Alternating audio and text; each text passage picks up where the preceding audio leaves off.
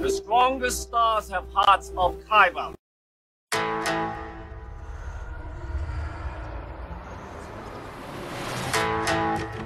I'm one with the force, the force is with me.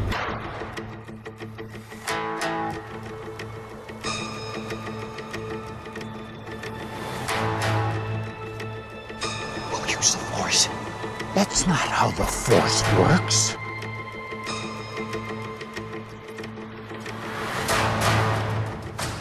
Well, let's start somewhere. Welcome everybody to the Kybercast. This is episode number 45, recorded April 4 April 16th, 2020 during the COVID time period. This is a another special episode. This is the Alan Strikes Back episode. That's right folks, we're bringing back Alan Lugo. I'm one of your hosts, Joe Becker. The other host is my good friend Michael Diaz. Michael, how are you? Michael? Paging Michael. I'm still here. Oh, sorry. I thought I had hit the mute button. I fucked that up. I am still here. Jackass. Amateur hour. After all the trouble, so I, I, I, I think I'll cut out the quiet part. But I'm going to leave this part in because we just went through hell trying to get all three of us hooked up at the same time, and Michael goes ahead and screws around with the the, the mute button. Oh, everyone freaked out because we thought we were having technical issues again. We were. Somebody doesn't know how to push a button. User error. Clearly, some PC Android user. oh, whatever. Uh, to answer your question, I'm doing fantastic, Joe. Good. Good to hear. So you, those have heard. Uh, our good friend Alan is back. Uh, happy to have him, Alan. Welcome back to the show. This is uh, it's been a bit, but you know we miss you. Is this How the are third you? time round's on? Second? Third? I think I think it might be the third. Um, I think it's the third. but in any in any event, uh, great. Thanks for having me. Obviously, everybody that's going to listen to this knows what's going on in the world at this time. So it's just great to be talking about stuff like this instead of craziness. We didn't really have a great agenda set up here today. We were talking. This whole started yesterday as as uh, Alan kind of got a text thread starting about the new Dune film that's being is it is it being filmed right now? Can't be being filmed. It must be on hold, right? Or is it in the can? Does anybody know? No, I think it's I think it's like I think filming's done. So they did shoot it already. Yeah, I mean the second. So I sent you like the teaser article, and then Vanity Fair had a Mhm. full, like a full editorial article about it the next day. And um, yeah, they talked about the locations, they talked about scenes, they talked about all Oh. kinds of stuff. They filmed a lot of it So in must uh, be- Jordan, Jordan, and um, I forget where the other one was. They they filmed in Jordan for the mountain scenes, but for oh Abu Dhabi, they filmed in Abu Dhabi for the desert. Nice. Well, yeah, So now they're in post production. I believe that's my understanding. that sounds about right. I mean, uh, the director, Denis uh, Villeneuve, or however you say his name, I'm probably butchering it. He's been working on this ever since um, the Blade Runner sequel. Oh, really? That's when it started. Yeah, and, and one of the things that Michael touched on too about this movie is Denny V. I'll call him because like I don't want to butcher his name either, but man, he he is on a tear coming into this. With we talked about Arrival, uh, the Blade Runner twenty forty nine, um, Mhm.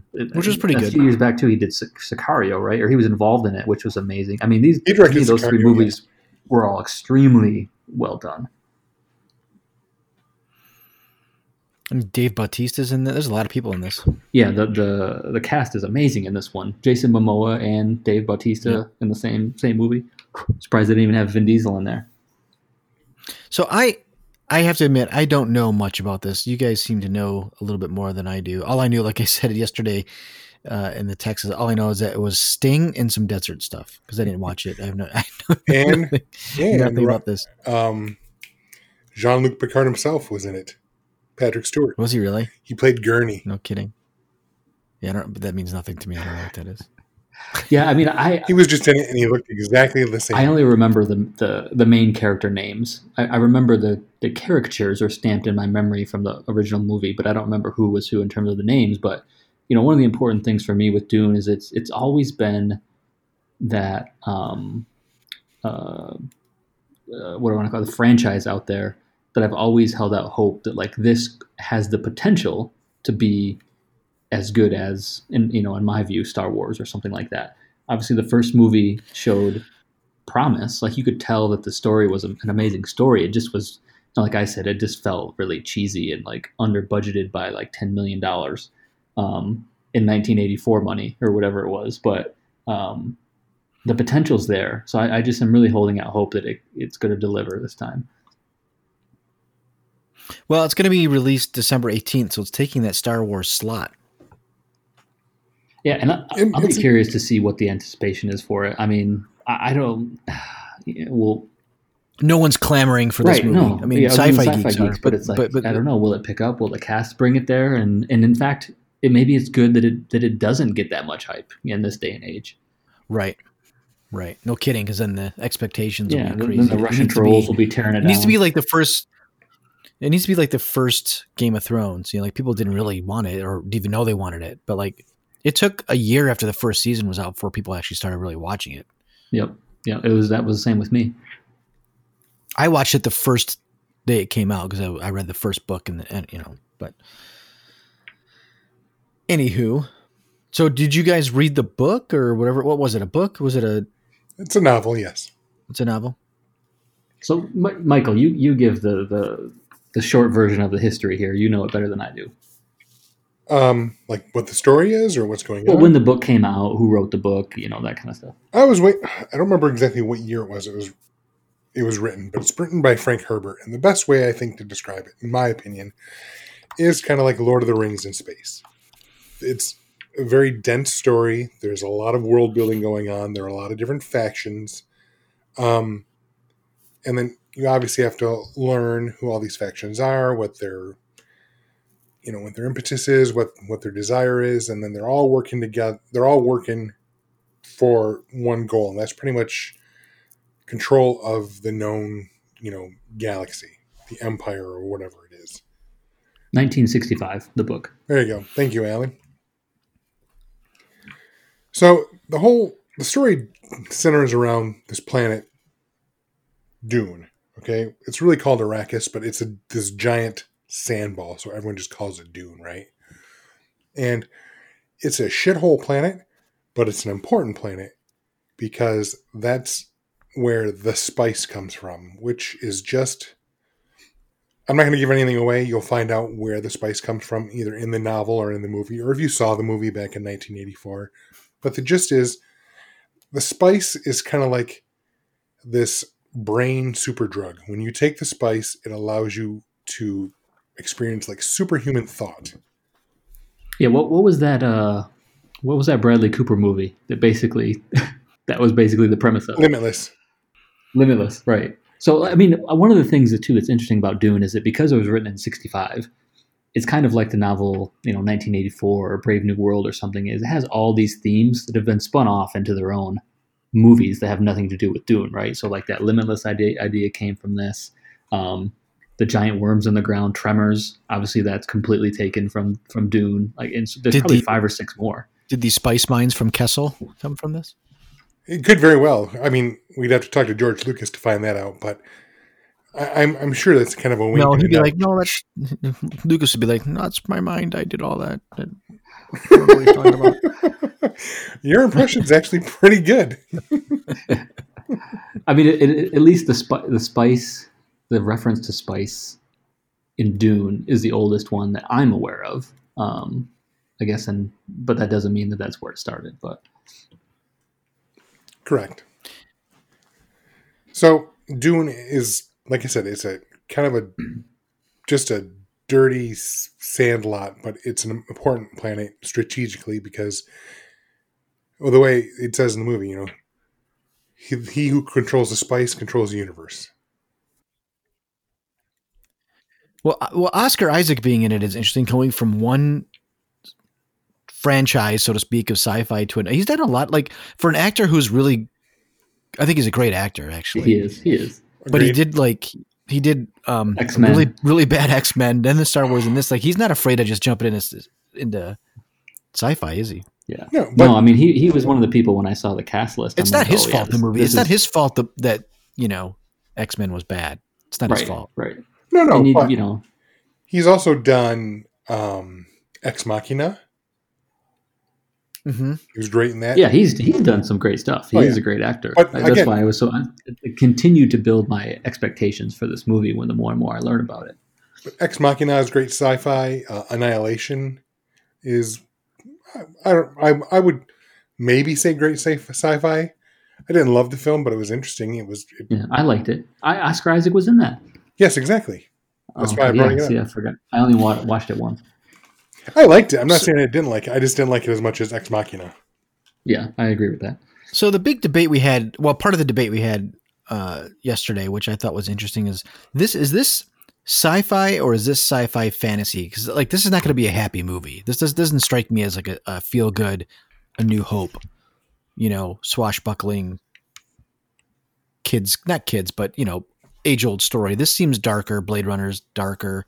Like Blade Runner, like I said yesterday, is the ultimate sci-fi film for me. Uh, it, and that's to me that's science fiction film not fantasy Well, and I was telling you guys when we were on the text the other day too. Like, I I was pretty young. I was maybe 22 years old or so, Mhm. and I attempted to read the book, but it, it, for me at that time, The it was Dune just book? too yeah, and it, it was just too dense for me. So I might have got I don't know 100 pages in, and I just couldn't couldn't deal with it. But I wasn't reading like I read now. I, I probably Right. need to revisit it, but. Um, so I only knew a little bit from the book, uh, but most of me, most of my understanding was from the, um, the movie in the '80s. And then I do. I was talking to Michael. We do remember that the Sci-Fi Channel did a miniseries that actually was pretty well received, as- as well as anything could be on the Sci-Fi Channel in the in the 2000s. But um, Right. uh, It was good enough to just- spawn a sequel.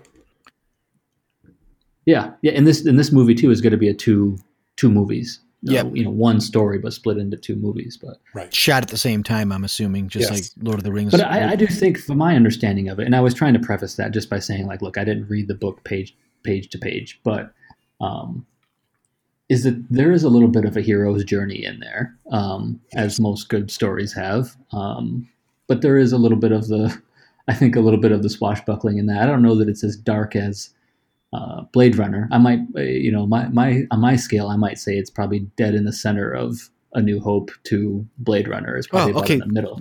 maybe i don't know like again i don't know anything about the story so i could be wrong it just struck me as something that wasn't like that I I wouldn't go so much uh, swashbuckling. I mean, I haven't seen the film yet, yet, but the book and from the movie and, um, well, I, I should preface this: I've I've not read the whole book either. That is something that's on my list. Uh, when I was younger, much younger, I read the graphic novel adaptation, so I I know a gist of the story. It might not be exactly hundred percent, you know, literal from the novel, but um, I would call this not so much. What, what would you say? A hero's journey. I, I can see that, but I also see more of a, a messiah story. Yeah, yeah, a little Oh, bit of the okay. ma- little bit of the Matrix kind of Yes, plot in there. But you know, we, we, we I think uh, I think probably Joe and Michael, we, we've had a lot of arguments and debates over the past couple of years. But one of the ones that I think we've had is that look, there's only like seven tropes that can exist oh in, for in- sure in any type of storytelling. So it's like everything's going to have a little bit of this, a little bit of that. Um, so I think this does have a couple of those that we've talked about. I mean there's nothing new just better ways of telling it you Right, know or different right, ways of telling details, point of view. I agree. And that's settings. fine. I, I will say, did you guys view? So it was this this Vanity Fair article, the bigger one that came out, not the teaser. Mhm. Um, there's a lot of photos in there. Have you guys had a chance to look at it? I did, and not not fully, um, but I did see most of them, and I liked what I saw. Uh, yeah, I and I did too for the most part. But I will say the first the first thing that has struck me, though, I've, I'm kind of stepping back and saying, mm, I don't know if I like that. Was the I feel like the armor that they show. I guess it's the, like the Atreides family. Mhm. Um, they show a, a shot of Josh Brolin wearing the armor and somebody else. It feels a little overdone. It feels a little, I don't know. It just doesn't feel like what I would expect from a really great sci-fi written right now and designed right now. Um, so that that's the only thing I'm like, ah, that armor feels a little heavy-handed from the design point of view. Uh, other than that, though, everything else looks amazing. I'm not saying you're wrong, Alan, but but can you explain that a little bit more? What do you mean heavy-handed? What like is it? Does it It look? just, it just feels like if it, it, the armor looks like Iron Man Hulkbuster armor on these guys, and it just doesn't feel like something that's um, what do I want to say? Something that's actually ergonomically uh, well designed. If it I was mean, real, you know what I mean? Like it just feels like these. Now there could be some story, there could be some plot details of why the suits look the way they do, but they just look like they're not. You know, it's not a suit anybody would actually wear, because you would be able to move in it. Well, what I see so far uh, that I'm looking at is, with, is like these desert suits. Looks like they have like piped in oxygen to help them breathe. Water, It- water too. Or is it water? Okay. It's and then It's- then you've got then you've got like the Iron Man outfits from that like Oscar Isaac wears and and that. Yes, yes, I Uh, believe that's the one. And I'm yeah, yeah. Josh Brolin or yeah, Yeah. Josh Brolin. Yeah. Yeah, it's a. I mean, that Josh Brolin shot is the one where I'm like, uh, it looks a little bit overdone there, but uh, We'll have to see in context. Like maybe it's Right, because they're right. in a in an aircraft or something. They have to. I mean, it looks like there's an aircraft or something behind him. yeah, yep, exactly. So I don't want to jump to conclusions. I'm just saying that was the only. And what's thing with that the what's I'm I'm on the Vanity Fair site as we're talking. And what's with the Sith Lord in between Oscar Isaac and Josh Brolin? What is Yeah. that all about? She's not a Sith Well, I Lord. mean- She's a. She's like a seer, like a seer of sorts, right, Michael? yeah, she's like a weird dark nun. That's the best way to describe it. There's this whole Okay. Looks like The- dark, looks like Sith Lord Ray to me. Yeah, and you're not completely wrong. Obviously, this predates Star Wars, but there is, I mean, like any kind of epic and any kind of you know story about power and struggle, there's going to be a religious aspect to it as well, and that's where they kind of come in. Right. Yeah, the, the Jason Momoa photo was interesting too because I'm like, it kind of doesn't even look like him. They they didn't like really like they trimmed his eyebrows. He doesn't have a lot of facial hair. He's kind of, he's a little bit clean cut. I'm like, wow, he looks different. Especially when he takes off all his muscles and stuff. Yeah, was it the insurance commercial? That that was good. That that got me the first time I saw that. By the way, I, I think Yeah, Jason it is. Momoa is the, Jason Momoa is just great. I I love that dude. yes, I agree. He seems And- he seems like an excellent guy to hang out with, and just truly loves what he's doing. And you know, this does look interesting. I I- you know I hope it's good. I, I would be nice to to get into something different and interesting, and you know, there. It looks like it's world building. Like everybody's looking for that thing they can hang their franchise on. They're all trying to find their franchise. These these companies now, and, and this is a Paramount thing. And you know they had Raiders of the Lost Ark or Indiana Jones series or whatever. But they, you know, what does Paramount have other than this and like Top Gun? Is that what they have coming out? Yeah, I don't know. Well, hold on. Paramount is owned by Viacom, so therefore Which is Star Star Trek. Trek. Yeah. Yep. Nah. Well, let's not start that argument. Now that said, unfortunately, I mean, yes, there are many, many books in this series. Oh, is there? See, I didn't even know that. See, I, I know nothing. I, it's really strange. You would think I would know this for some reason. I, I just never even bothered. Yeah, Frank Herbert Oh. wrote. I, I don't remember how many books, but there, there's definitely more than one. There's a, there, there's a good uh, selection of them. He's kind of like Tolkien. He you know went off and kept telling stories within this universe, and then some of them got really kind of obscure and dense. Again, like Tolkien. Um, and then it's such a rich and I want to say revered um, sci-fi series that I know that his son has written some books in the last 10, 15, 20 years as well. They haven't let the the story die or the franchise die. So there's Yeah, it looks like there's there's almost there's almost 20 books. Although their first one was 65, Wow. then there was one in 69, and then there was one in 76, 81, 84, 85, and then it went to his son. In 99, they started coming out a whole bunch of them. So, um, yeah, I'd be curious to talk to somebody who's who's a real student of this franchise to know like yeah. you know, they might say like, yeah, really, it, the wheels fell off after the second book. You know, I don't know. Right. But so there's plenty of source material there. I just don't know. I don't know. Based on what I know of the story in the first novel and from the movie, like I said, they're not obviously 100%.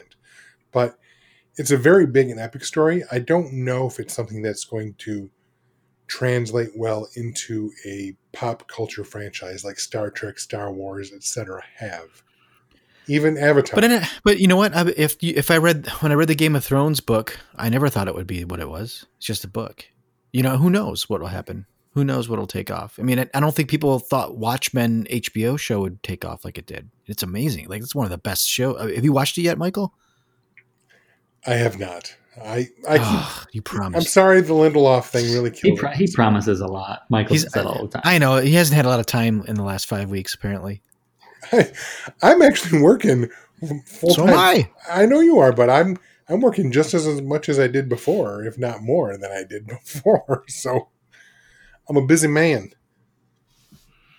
Yeah, I mean the thing is now it's like like Joe said, all these studios and everybody is are they're trying to build these franchises and it's because they're trying it doesn't just like any corporation, any consumer product, anything like that. When you try too hard, it usually doesn't happen. That kind of stuff happens best when it's kind of, you know, serendipitous.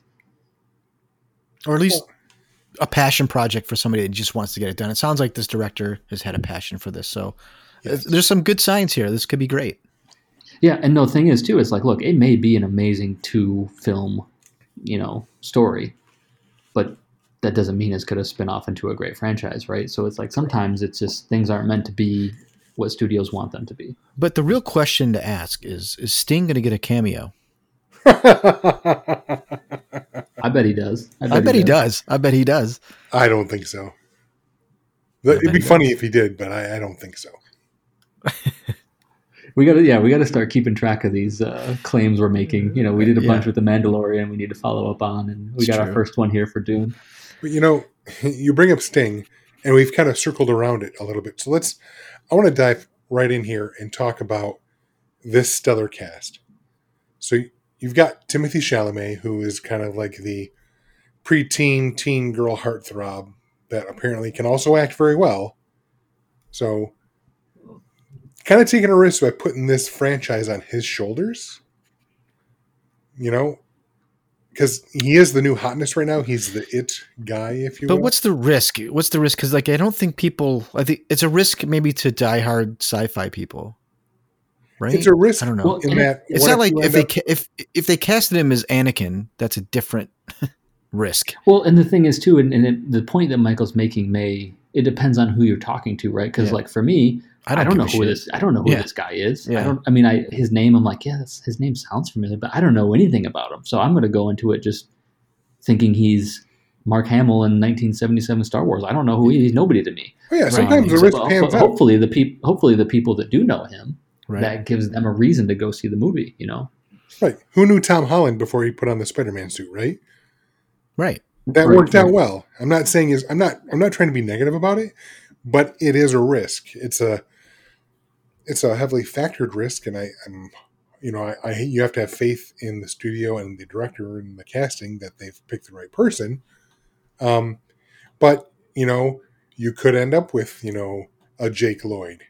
You could end up with you know oh you know I mean, let, hold on, hold on. Just time pick it on a kid, you know. That yeah, kid, I mean, pick it on Jake a little Lloyd kid. was he? He was he was just a little kid, and here's Michael kicking him around. a little down, kid like- that was extremely poorly directed because Lucas doesn't. I don't right know. right. I don't okay, he talk- I could don't have been uh, I don't Hayden talk to Christensen people. as well. I'm not trying to pick on Jake Yeah, Lloyd. I'm okay. just saying. Hey, you, but you do have to pick on something Star Wars related. yeah. I'm just saying.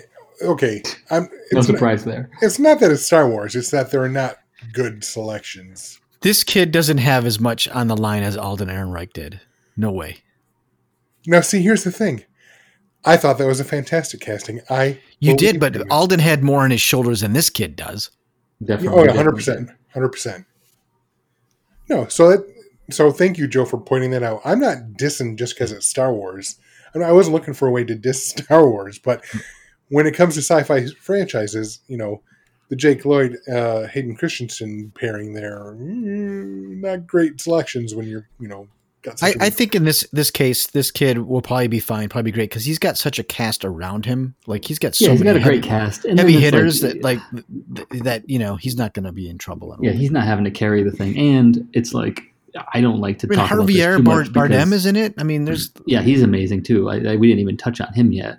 No Country for Old Men, one Yeah. of my favorite movies That of all time. in- But I, going back to the Star Wars thing, like, you know, how much of that was writing? You know what I mean? Like I doubt Hayden Christensen came out and said, "You know what I want to do here? I want to talk about the sand and how I hate the sand." Like he didn't do that. It gets You know what I mean? everywhere.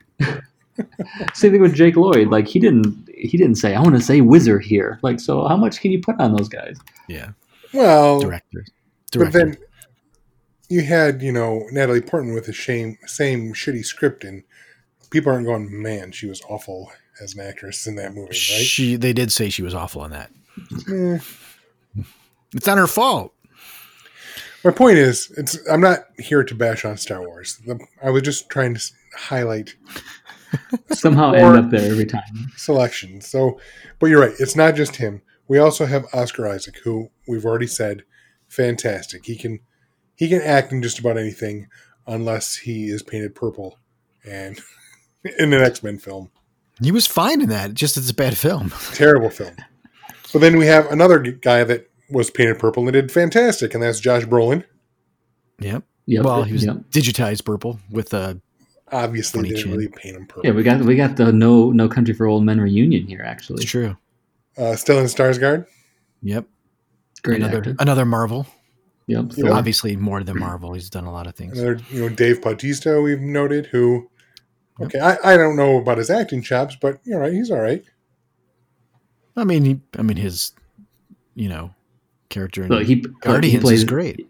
He can play a great enforcer, and that's what he's playing here, I believe. Right. Well, he was was he a wrestler at one time too? Yes, he Yep. was. Yep. Okay, so We've got Zendaya, who Again, another person like okay, I know her name, but she I was uh really no, know she played is. Mary Jane, MJ. She's not Mary Jane. MJ. Yes, That's right. In yeah, the Spider-Man films, and she has really shown not just She's great. Oh yeah, she went from what Nick or Disney, whatever show she was on there, and shown that she's got the chops. I mean, she's fantastic in the Spider-Man films. She's gotten rave reviews for the HBO show Euphoria. Um, that's very adult, not like these younger um, roles she's taken before. So I'm I'm impressed with that casting there as well. And who else we got? Um, Jason Momoa, obviously, Javier Bardem. I mean, this is this is a who's who of great actors. Right. Well, I mean, look, it it's it. I think it's going to be good. I mean, we'll find out. I, I'm actually more excited now than I ever been. Like I'm just talking about it because I didn't know anything about it, so it's kind of like I'm excited for something new. I'm not going to read anything. I, I want to see the film. I don't want. Then Yeah, maybe I I'll read the book. I, you know, That's kind of what I'm thinking I might have to do. I mean, like I think there's enough things stacking up here for us to believe Yeah. that this has potential to be good. The chances are greater there than that if it's going to be, um, you know, what, what's the movie, Michael, that we that you that we joke about this these sci-fi movies that are book adaptations that are terrible. Um, Valerian, oh God, Ugh, Valerian, ugh. God. yeah, yeah, th- that kind of stuff. Like that was what a two hour, almost a three hour disaster. Like, oh my and what god! was the other one? Like the machines, some machines, something or other. Oh, was it like the steampunky thing that was out? Yeah, yeah, yeah, yeah. Which I never watched it, but you know, I, I I just I don't You- think this is going to go down that path. You kind of know a little bit when you see the preview. I don't know what it Yeah. is. I like I like the Valerian preview I saw. It, I'm like, nope, this is gonna be just terrible. Mm-hmm. Yeah, See, it, it, I it was way too digital. I thought it looked fantastic. I was like, oh man. And then the reviews came out and I said, But Ooh. it was like the same thing as Justice League. I'm like, they use like the same effects people as Justice League. It just looks so overdone digitally. Yeah, there's And something just- weird about it. it look, yeah, you, Alan kind of touched. You hit it. It's like there's something in the shots. It's like the lighting's too perfect. The the colors too clear. The cl- like everything is. Then just do an animated film. Like even. I know that like the prequels, not to go back to Star Wars, but the prequels were done that way, but still not quite as bad as Valerian. like, like Right, at exactly. least at least the world looked slightly lived in with, even though it was you know digitized. But you know? I'm Yeah, actually just gonna, too, just too much too much dependence on the on the digital and not enough with the practical. I'm always a fan of practical. That's why last week I mentioned Moon as one of the movies. Was it last week? Yeah. Oh yeah, great, amazing, amazing film. I'm glad speaking you of like Joe, so you I'm, need to watch. I'm, I will. I'm going to segue because that's a good way to get into what is bo- going to be released on Disney Plus. I'm not sure if you guys saw this or not, but um, the they're going to uh, have a series on Disney Plus that is the behind the scenes docu series of The Mandalorian. Show how it was shot and everything. I think it's a six to eight um, I episode. saw that. I saw that announcement, which is probably going to come out right around the time my subscription is going to expire. But I'll I'll catch it on the flip side. Oh, I don't I don't mind paying for Disney. I, I mean, there's so many other things in there. I, we watch it a lot, so I, I I'll throw an old film in or something there. I I'm happy with it. Um, so I'm excited. That'll be cool, and that's they're going to show the the the practical effects plus the digital. Um, I don't. Did you guys happen to? So neither one of you probably purchased the Rise of Skywalker Blu-ray, right? No, I haven't. Okay, so the, there's a, a hour, almost a two hour documentary in there on how the, you know why they did it this and shot that and and uh, man, some props on how they do that. So they took like when they're in the desert stuff shooting, they brought the green screen to the desert, and they're like, well. Why didn't we just do this in the studio? And he's like, "You'll never get the light right. Like that's that's the problem with some of the prequels." He said, "He's like, well, you know, you, you're all in the studio. Your light looks weird. We're shooting in a desert. We'll put the ship with the green screen there. We'll make it all here. It was really cool. So they really did a really good job of of um, the way Yeah. stuff was shot. Was was it's a really cool documentary, and the way they tie the. If you get a chance to watch it, however you want to watch it, it really does an interesting way of tying in. They show like some practical stuff from the from the original Star Wars all the way through, and how they shot things, and it was pretty cool. Like they got Alec Guinness's granddaughter is in this movie too as well. Oh yeah. Well, going back to the Mandalorian thing, I mean, you know, I, like I love Star Wars as much as anybody can love Star Wars, but some of this stuff now, I'm like, it's like the documentary you just mentioned about Rise of Skywalker. Like I've mm-hmm. watched that that same documentary for all the other films and, and loved it on the Blu-ray, but I'm like, I don't know that I want. I like if I had it, I suppose I might chip away at that Mandalorian series, but I just want to see season two. You know what I mean? It's like, Oh yeah, for sure, for sure. But I would love to see. Fa- well, Favreau, like I like Favreau, so I watched the friggin' cooking show on Netflix because the guy, Yeah. for some Well, I feel like they kind of teased so many like pieces of artwork and so many photos, and there was so Mhm. much talk about it leading up to it, where it's almost like I don't. Not that it wouldn't be good. I just don't have the desire to learn any more behind the scenes stuff because I felt like they talked about it for a year. right. Now we'll see. Could be, you know, could be I, terrible. I'm sure it's interesting, right? I'm sure it's one of those things like if you actually watch it, it's going to be interesting. I, I love watching people make their craft. Like I, I like watching musical documentaries or music, doc, you know, rock bands how they made an album. Like I love that stuff because I can't do well, it. and the thing with me too, I guess, is you know, like I said, I have a 21 month old right now. We we we rarely watch TV anymore, and I used to watch a lot of TV, a lot of films, a lot of documentaries, all that stuff. I watch so little now that it's it's I have to really really want to see it to, to watch anything. So that's kind of skewing my point of view there. And also, so here's another goofy thing in this midst of COVID as I was getting stuff done. I watched quite possibly one of the worst. When I was a kid, I thought it was great. this is gonna. Uh, a friend of ours has uh, a way for us to watch some things, and um, he has the original Buck Rogers in the 25th Century pilot uh, Oh, from the. man. I don't know when it not came out, like 79 or, or 80. Oh, it's so bad, dude. It's Well, It for came me out too, after stuff Galactica. all. so I would say at least 80, 81, somewhere around, around there. somewhere around there. I, I would say like 81 for sure, something like that. Uh, but there's still so much 70s legacy in it. Like, oh my God. I, I, I did watch the whole thing. It was bad. But the one interesting thing was like he was uh, frozen in the space shuttle because it was the sh- he was flying a space shuttle because that was big when I was a kid, the space shuttle. Um, and then he was frozen. Like somehow he got frozen almost like, you know, Captain America kind of thing. And he shows up, what, 500 years later and they de-thaw him in uh Wait, wait, Dethaw? de-thaw de-thaw i don't know they just thawed him out Um, they didn't freeze him. That would be dethawing. yeah right hey i'm not a smart man um but i know what i like um You're right. It was uh, 1979 when it came out. September. was it 70 79 okay uh, yeah Good job. there's a lot of um so the funny thing is is they're talking about how we wasted our environment and stuff like that it was really cool i was like whoa that was a, a shocker as a like i don't remember that as a kid being a thing really until like maybe 15 or 16 years old where people really got environmentally talked but that show started like how we destroyed the planet through environmental problems in 79 so i was like wow that was interesting so anywho if you want to if you really want to see how bad sci-fi was compared to now like man, we have no clue. Like kids today, kids today, they don't know. Um, but like, there's a whole channel sci-fi, just you know now. But anything is produced is better than those. But and they stole like some of the design, like uh, the uh, ship that they were flying in is a lot like the. Um, even though it wasn't out then, it's maybe Star Wars took it, but it looks like the snow speeders. You know, some weird little ship. Oh yeah. Well, that's the thing too. We- We've touched on it a bit here and there. It's like when you watch something, I don't know. I'll, I'll say from 1970 to 1989. hmm If you can watch it today and it still holds up, you know that's that's pretty special, Blade- especially in sci-fi, right? Yeah, Blade Runner is one of those. That's what I was talking about last week.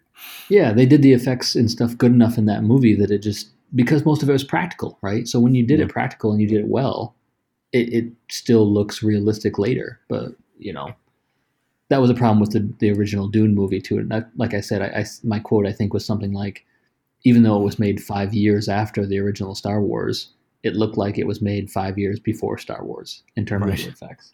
Everything looks dated after Star Wars at that particular point in time. Nobody, nobody did that. I mean, that's the one thing Lucas did. He would create technology to make what he wanted before he could make what he Yeah. wanted. And he just flat out had the best people at building models and mock-ups and Yeah. maquettes and puppets and everything. Just literally had the best people on, in the world doing it. And Michael, you have still not watched since we were talking about world building. You brought up Dune as the Lord of the Rings of Sci-fi. sci-fi. Yeah. Is it really that? Not Lord of the Rings. Is- oh yes, yes it did. Yeah, Lord of the Rings. Yes. Sorry. Yes. Is it really that expanse? Like, is it does it get into other worlds and races and those kind of things, or is it all humans still? Do you know? I think it's all humans, if I remember Yeah, correctly. hu- yeah, hum- humanoids and very variations of human-like. But not Very Different classes close. like like elves, dwarfs, and other things that Not like that. No. I mean, language. you do see there are so okay. So, like I said, the spice allows you to use your mind at superhuman levels. So, um, there are some mutations because of this, Okay. and I'll stop there because I don't want to. Okay. And we guys, we were chatting about. So the conversation we were having was basically Michael and I were, you know, kind of sparring back and forth about how best to describe what Dune is visually and story wise to Joe. And but one of the things that I thought of after we got done with that battle, that sparring battle, was um, there's an element of oh shoot, it's gonna I'm gonna I'm gonna forget about it again because I said well it's a little bit of pitch black and I do think there's a little bit of Star Wars in there. Um, but now, shoot, I got to try to find the image that made me remember it again. But you know, Michael, go ahead. In the meantime, what were some of the things that you we were throwing out about to try to describe what it is? Like if you combine this and this with a little bit of this, that's kind of the feeling it would have. Oh, I think I. What was the description I used? Um, I mean, you said Tolkien in space. I think. Well, yeah. I think uh, the big, the other uh, analogy I made was more to Star Wars. That uh, Star Wars was Akira Kurosawa plus Buck Rogers serial. That's what it was. Yeah. That's Flash Gordon, was. you said. Flash Gordon. Sorry, Buck Rogers. Yeah. That's because you just brought it up. Sorry. Yes, Flash Yeah. Gordon serial. So, Yeah. not the chintzy seventies Max von Sydow as Emperor Ming. Flash Gordon, not that. No. Um, Oh, so I, I remember now. I remember now. It came back to me. Uh, Mad Max Fury Road. So I can see that. it, it yeah it's got a lot of that in there about how it's like you know there's different Well- sort of types of people different sort of castes and It- and there's just sort of this desert based battle is it Um, dystopia or is it just different? i think it's different i don't think it's dystopia because the the atreides clan uh, and the what was the, what's the, what is, what's the sort of bad guy clan Harkonnen. yeah, the Har- the Har- Harkonnens. Um, they're very technologically advanced. They're very well off. They have lots of money. They live lavishly. It's just that this one planet is like you know a slum of the universe. Got it. It's the Detroit of. And Joe can say that. That's where he's from. That's right. The Detroit. It's It's there's better. a gold mine underneath Detroit. It, it's better now, isn't Oh, it? Right? Well, maybe not now. Jesus. Yeah, it just took another hit, but Right. but yeah. So I thought it's like yeah, a little bit of Mad Max Fury Road. I still said a little bit of Star Wars in there. A little bit of the sort of a. I, I, I threw back to the the movie Pitch Black from uh, you know that Vin Diesel was in, which I thought was a cool sci-fi at the time. Um, you kind of mix all those together and you get a little bit of what what Dune feels like, or what I hope it feels like. And obviously, a little. I mean, well, I still see a little bit in the new costumes. Obviously, not the armor, but the the Fremen suits that we're seeing. This, what- Yeah, those look great. What are they called? The stilt shoot suits or something like that. Um, I, you still see a little bit of the uh, Giger influence.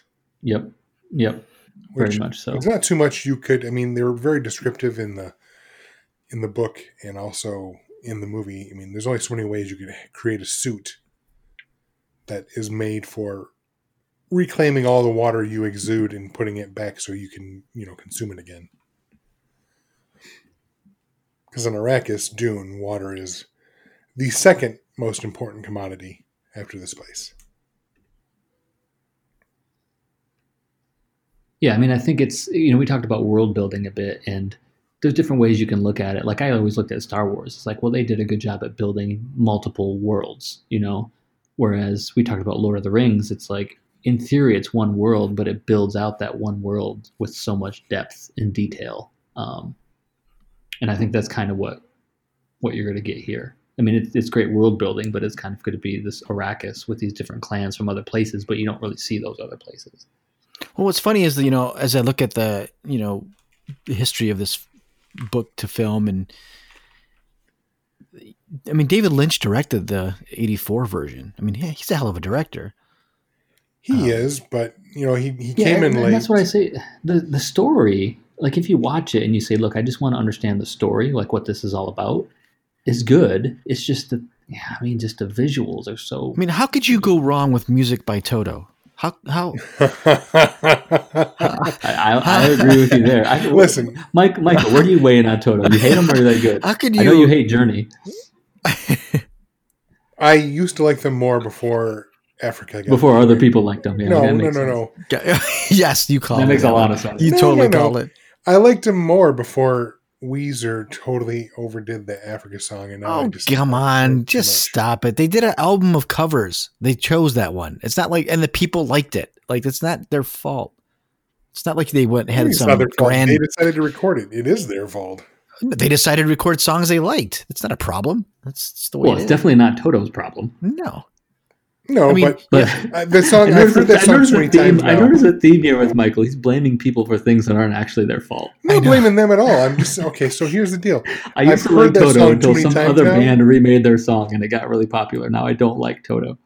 I I couldn't name another Toto song other than that, so I have no opinion. on Other than other than Africa. Oh man, they have like four or five like huge hits. I mean, I don't uh, look. I don't know their catalog, but I know they have like four or five really good. hit. Rosanna. Oh, okay. I know two songs then. Okay. I mean, they have another one too that I know you know for a fact. But Listen, You know. let's can we, I think we can all agree on this. yeah, you're wrong. no, no, no, no. Hold the hold the line. No, no, no. I think we can all agree that getting Toto to do the soundtrack and getting David Lynch to direct the film is a clear indication that there was a lot of cocaine in Hollywood in the 80s. They- hey, it also featured Max von Cocaine's a hell of a Sydow. Max von Sydow was in that. Dean Stockwell. I mean, this thing was stacked. Kyle MacLachlan. Yeah, no, they it, it was. It was. I mean, it was meant. I think even at the time, it was meant to be the next Star Wars. Uh, it just wasn't. oh yeah, I mean it's rated R, right? Isn't the the one from the 80s rated R? Oh, I don't know. I guess what I'm saying is when you look at this, I don't know if it has that. It doesn't sound like to me that Dune has that. I don't know if it's the innocence of Star Wars or that kind of No. thing to it, or or well, there's an innocence to, to A New Hope when it came out. It's a it's a No, fairy no, tale. Dune doesn't have the innocence. Is what I'm saying. It is nowhere yeah. near innocent. and I think that's why. I think that's why it won't. It, it, it- I don't think people want a fucking Dune action figure. Like, it doesn't seem like something. You know, I don't know. Did they even have action figures back then of them? I don't know if they. Oh, Yeah, I'm see, sure. I'm the sure thing. they did. I'm sure I- they did a huge. Yeah. So I remember being in Toys R Us, and they the whole idea was to make a bunch of money to make the Star Wars. We're gonna have guns and action figures and plague sets and all this blah blah blah. But I think, don't quote me on this, but I think it was rated R. I don't think any kids were I, going yeah, to I'm, this trying, movie. I'm trying to find. I'm trying to find that for you right now. I don't think it was though. Like I just I don't remember anything R rated in in the movie. So But I'm trying to. Find, this is funny. I'm reading. I'm, I'm you know I'm, uh, we're jumping in, but I'm reading about the David Lynch's screenplay and direction. But around that time, when he was working on this, Lynch received several other directing offers, including Return of the Jedi.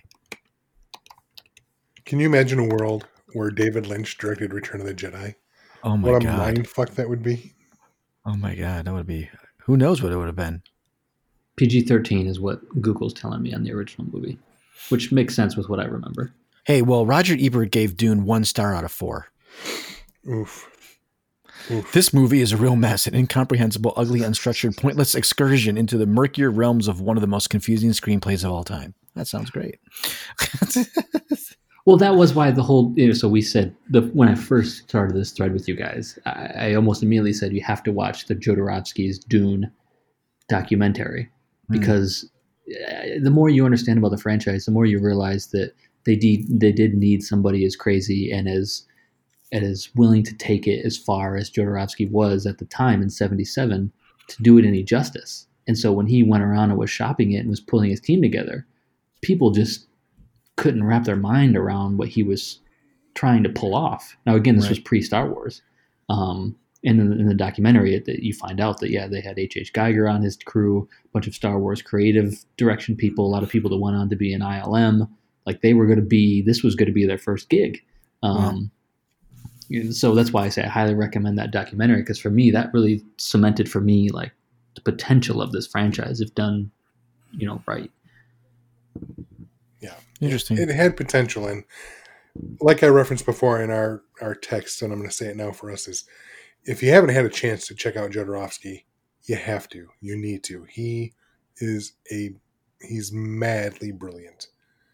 I can't endorse enough, especially to you, Alan. If you are geeked about this Dune, you need to check out the Metabarons, written by I Jodorowsky. know I want to, especially with what you're saying about Jodorowsky. I'm just so.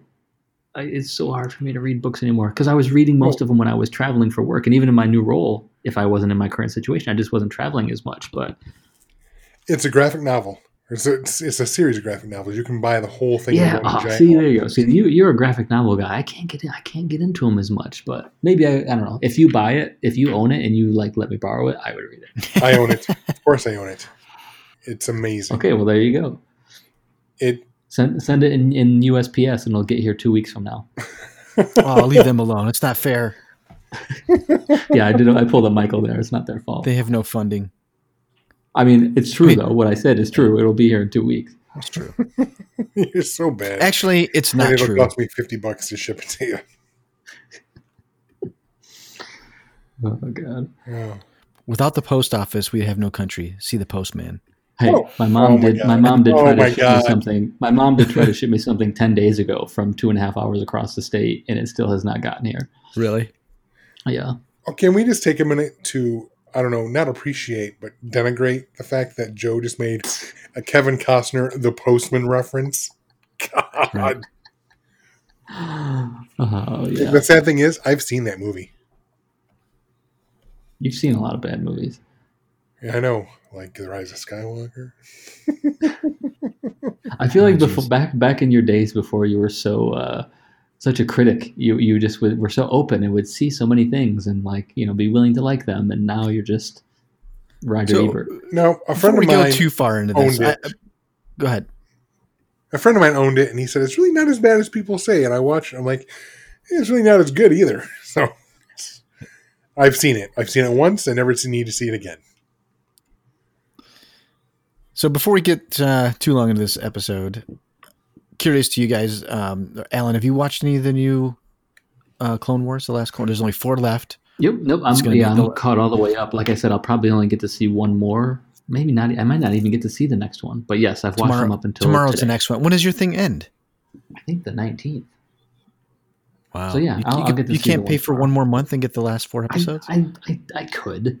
I it's could. like but four. I It's just- twelve $7.99. bucks, dude. I've already It's- made the decision. I'm not going to undo it. Eight dollars to watch the four episodes. Come on, how could you watch all of the Clone Wars and not know the end? It's just the pr- it's just the principle. I'm not What's gonna, the pay, I'm not gonna pay the, the principle is I'm not gonna pay the whole monthly subscription for four episodes of a show. Well, well, that's your choice not to watch the other stuff on the. On the I know where you live, It is. and I know how long your commute to work was. Uh, you're saving that right now. You can afford the eight dollars to watch the two episodes. Oh, I look. I can totally afford. There's a afford it. lot of good Like, stuff on I that say ch- it's- on- a- on it's a- Disney it's a Plus. principle thing. I don't have time. Like I, I, I have been able to watch the the, the Clone Wars.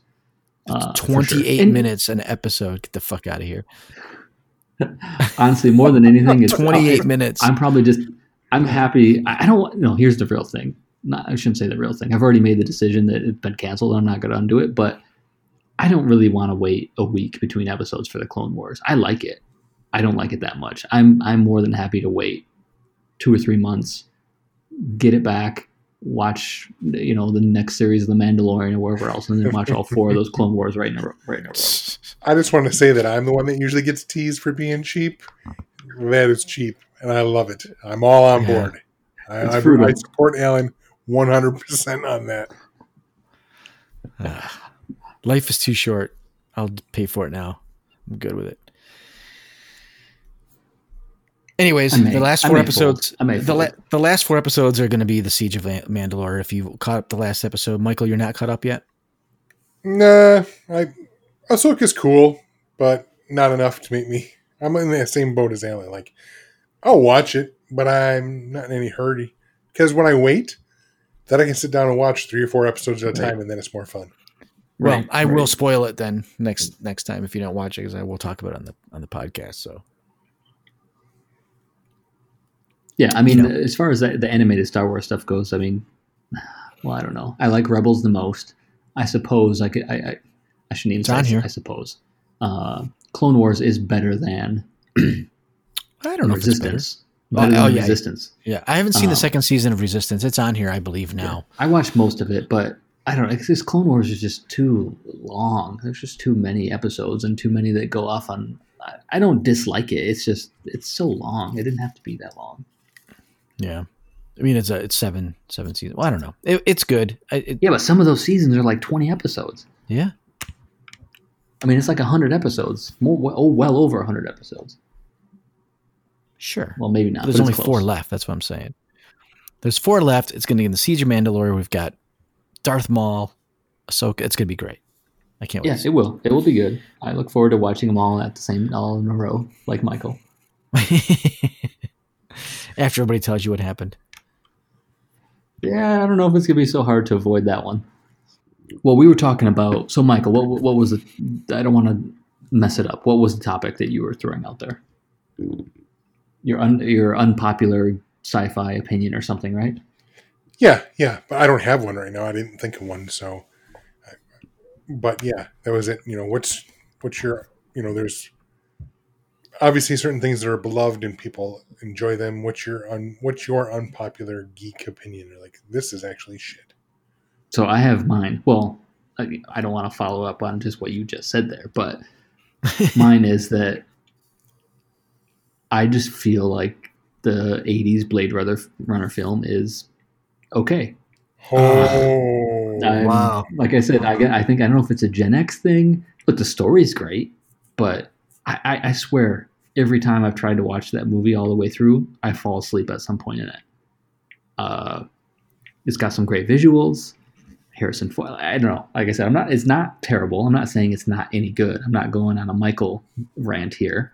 I'm just saying it's okay to me. It was okay. It was okay. I don't dislike it, but I I don't gush over it. By you know what. Alan?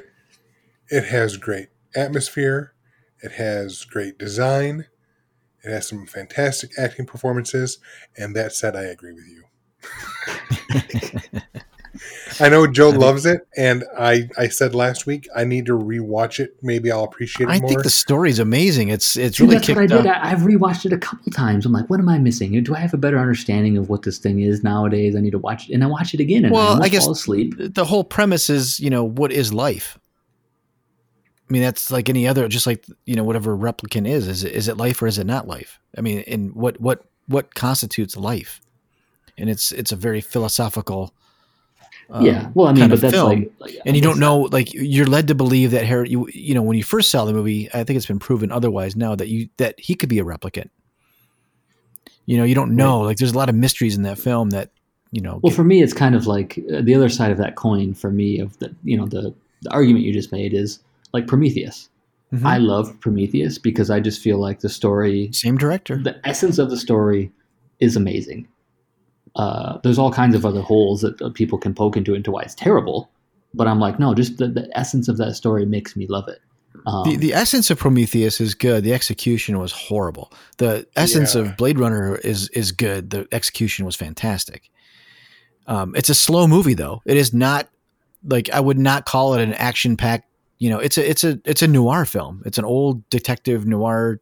You know, yeah kind of thing. and i think that's it- where i'm like it's hard for me to like it's hard if somebody hasn't seen blade runner i just know that it's hard for me to be like you're going to love this because i feel like 90% of people actually won't like it at all oh, I I don't disagree and with that you. That doesn't there. mean it's not good No, I don't. I just- don't, I, I don't disagree with you. At, I don't di- disagree with you at all. I think that it is definitely a, a niche film. It's definitely not a blockbuster, even though it did fairly well, I think. But um, well even a blockbuster look there's all kinds of movies that aren't blockbusters that are still like very yeah. watchable and enjoyable Blade Runner was yeah, but a I don't bomb. think it, was it a bomb. it was a bomb. I don't know if it was. Okay. Um, are you sure it was a bomb? Like it? Like I don't believe that. I, he might be right on that one It was a But he- bomb. It now it got it got cult. it took yeah it took on cult status yes Let me tell you this. Uh, budget the original is- one budget was 30 million the box office was 32.9 million It made its money back. What do you want? No, not after marketing. You know that. It's a bomb. Listen, you um, still got to make more films. yeah, that's fantastic. Let me. You, it, didn't, it didn't make it didn't make enough money That- you can say that let me say this. Uh, yes, it. it's definitely detective. It's definitely a noir film, and maybe you're gonna hate me for saying this, but if you're gonna give Right. me an LA noir film, I will watch LA Confidential ten times before I watch Blade Runner. It's totally different. That's a that's an ass backwards comment. How how how? It's that is L.A. noir. One just takes But it's not place in the sci-fi. It's not sci-fi. You yeah said but i guess Mi- michael's michael's uh, building off the fact that you that's why you said blade runner was good was because it's a noir film and if, Thank if you. you have No, I- I to, don't to, to appreciate it you have to like noir and understand No, I what it is, and yada yada yada. I think it's you know part of it is just the artist that I am that they're in, in design like that movie like holds up. Like it's just it's one of the most It does, but even for me, like you know, we Joe, you and I, we you know, we both spent time at College for Creative Studies, and I'm a big Syd Mead fan.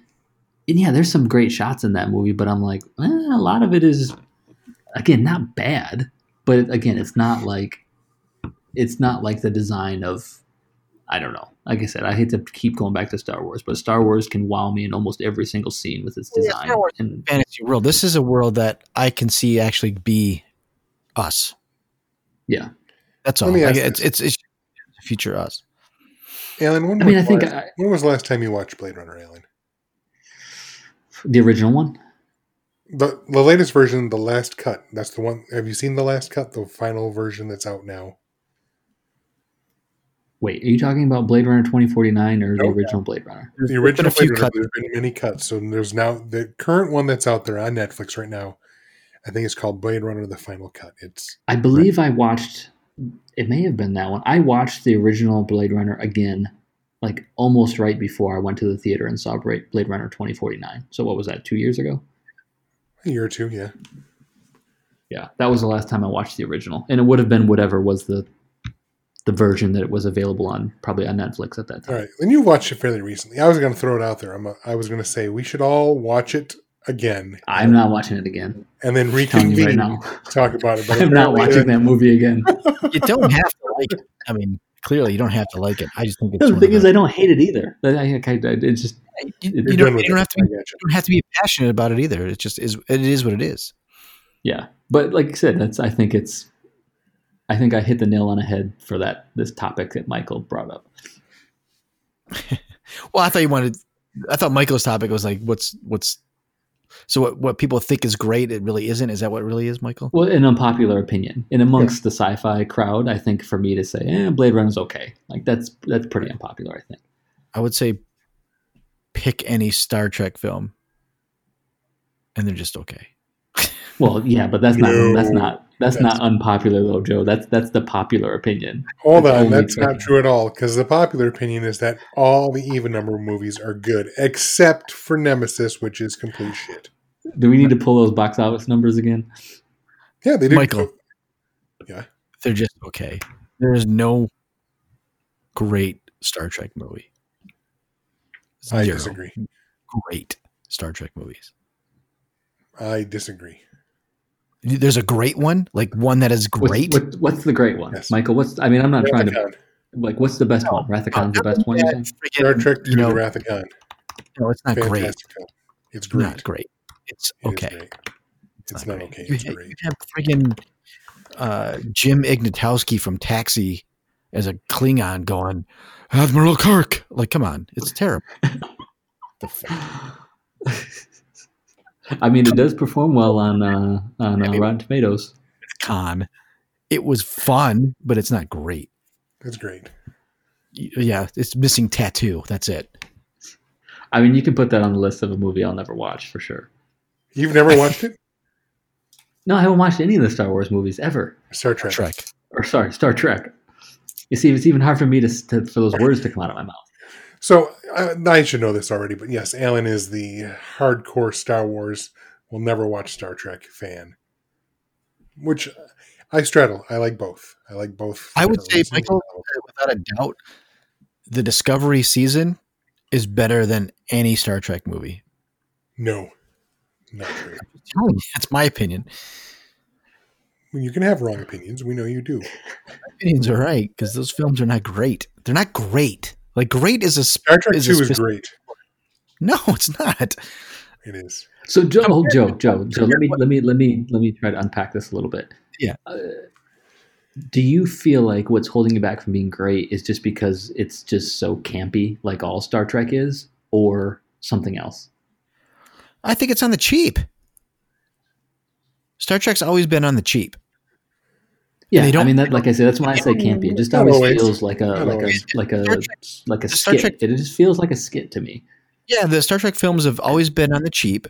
They don't care. They didn't care as much about the craft because you didn't have. Again, I think going back to like you didn't have a Lucas doing that stuff that would just like almost kill himself to make it right.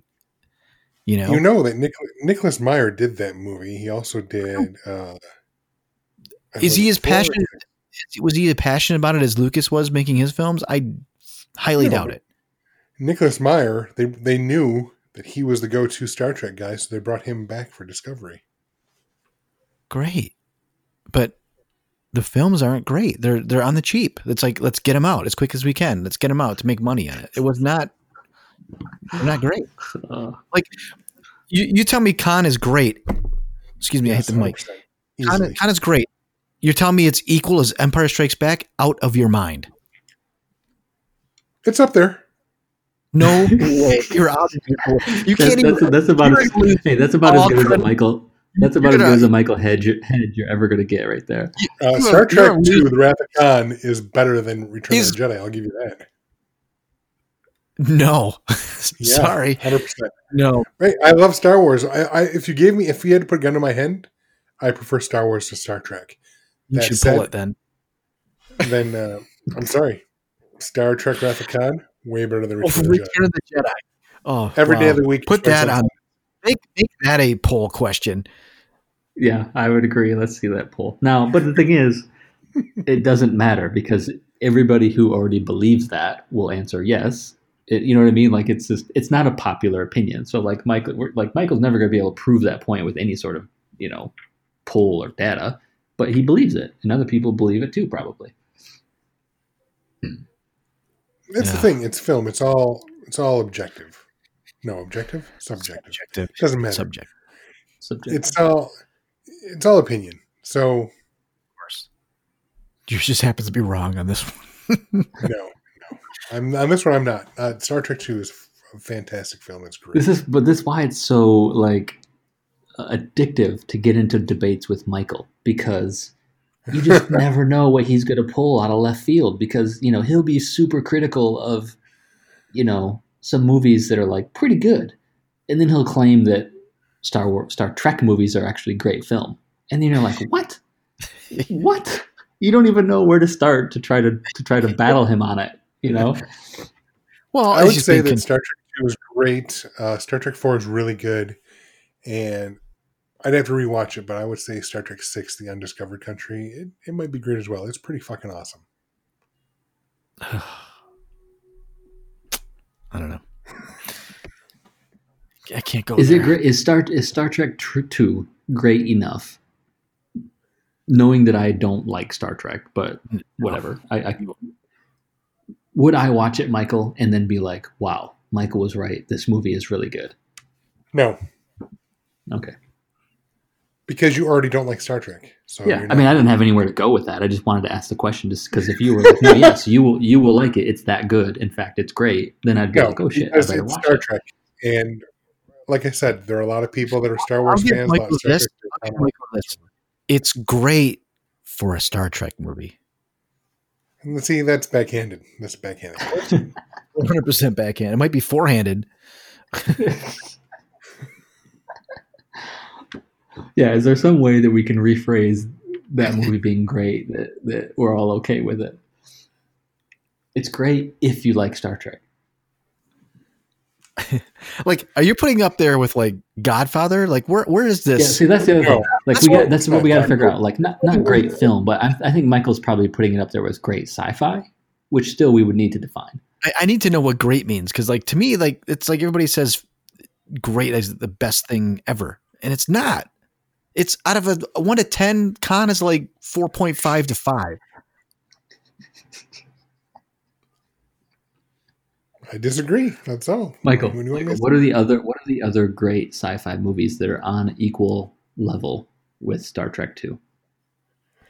I don't know. I, I'd really have to think about it. But Star Trek Two is up there. It's uh, With what? Up there with what?